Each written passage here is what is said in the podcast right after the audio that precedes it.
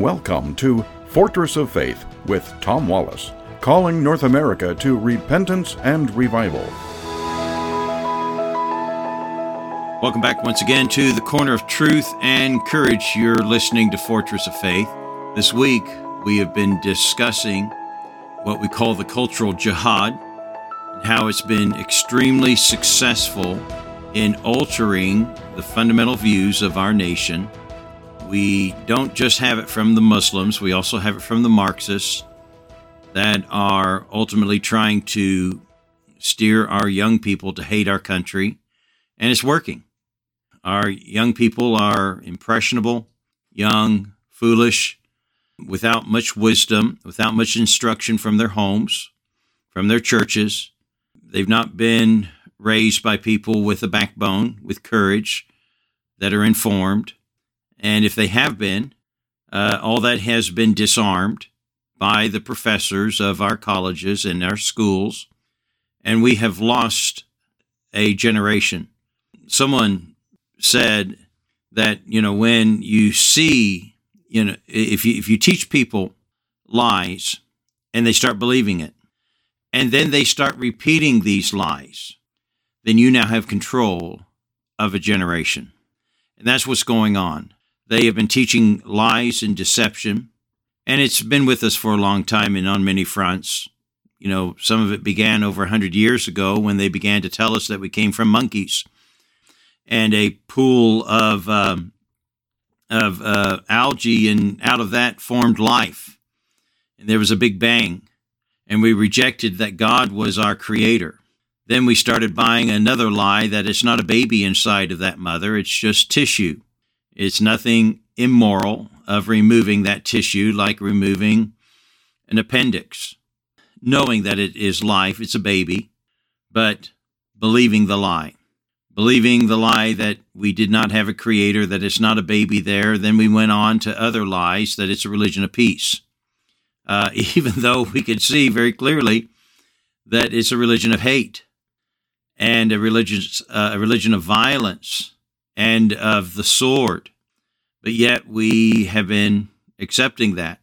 And then we tell another lie that Israel is the villain and the Palestinians are the victims when it's really the other way around.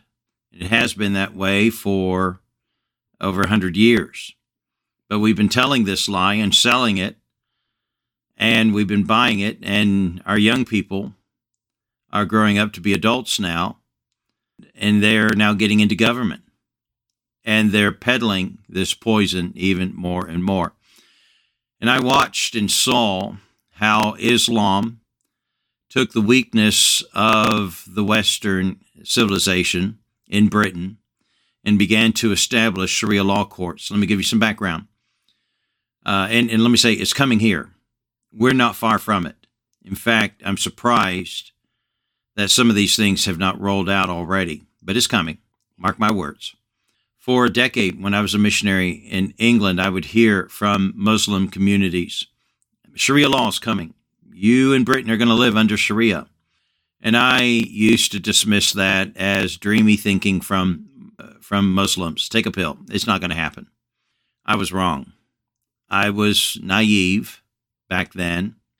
But I remember the date. I remember it well, September 14, 2008. The Times newspaper announced in their news in their paper. And I have a screenshot of this. Uh, I keep it. I show it in in uh, presentations that I do in churches. And on September 14, 2008, it was revealed that UK is supporting and authorizing, giving authority to seven Sharia law courts that were opening. Then they told us where London, Birmingham, Bradford, Manchester, and uh, other places there.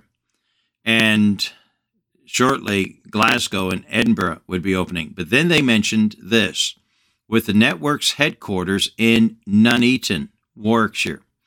Now, sadly, very few people in, Amer- in England could tell you exactly where Nuneaton is. You might have heard of it, but you wouldn't quite know. It's not a big city, actually. It's not even a city, it's a town.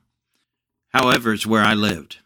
And my church was five miles from the location where the Sharia law court was being anchored. Now, Within a year later, there were 85 of these Sharia courts operating within a year.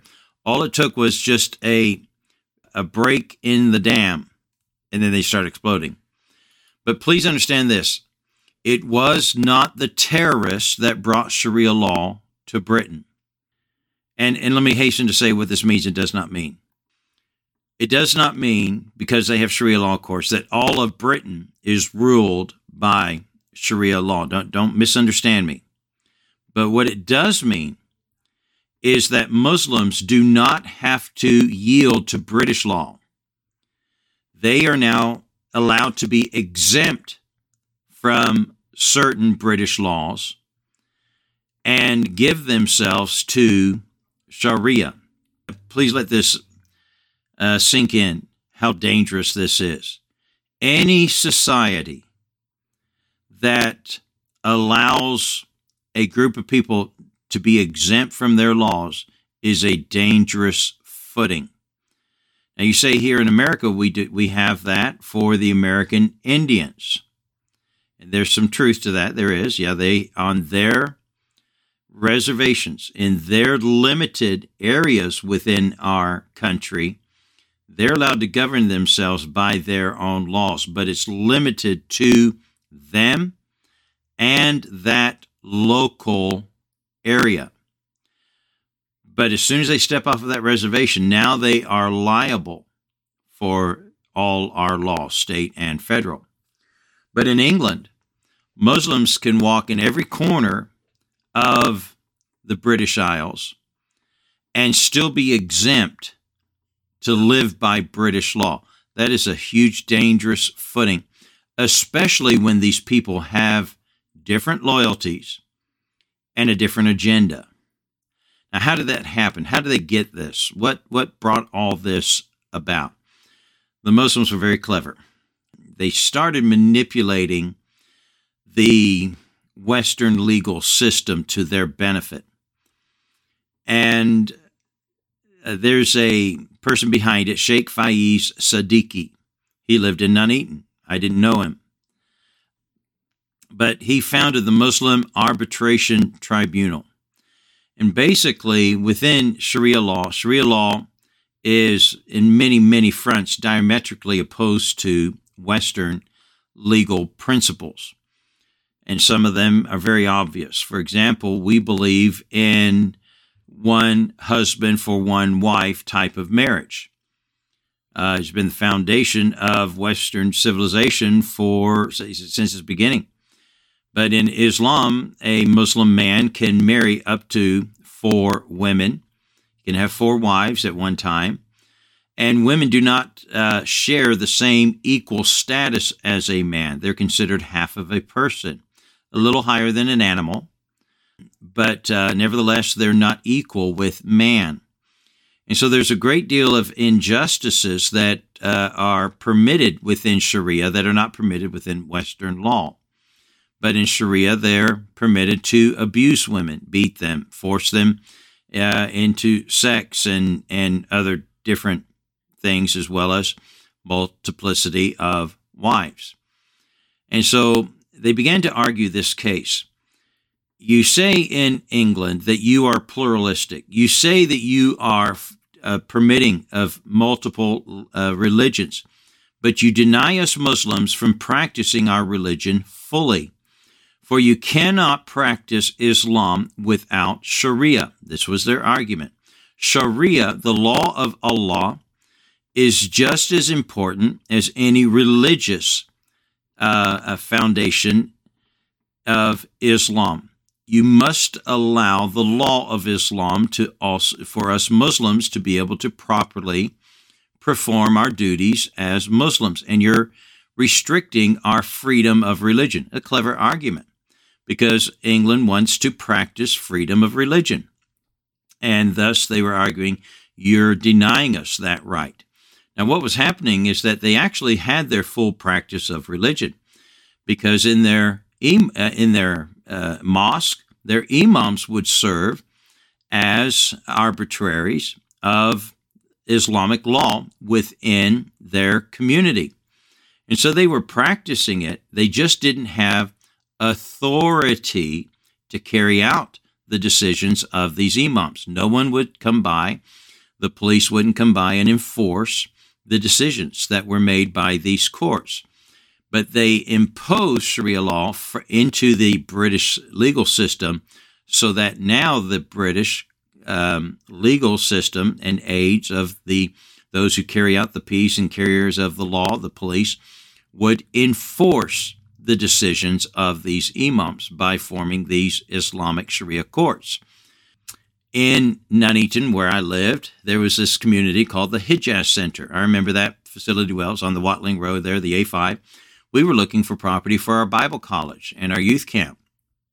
And usually the stately homes have a gatehouse there off the main road.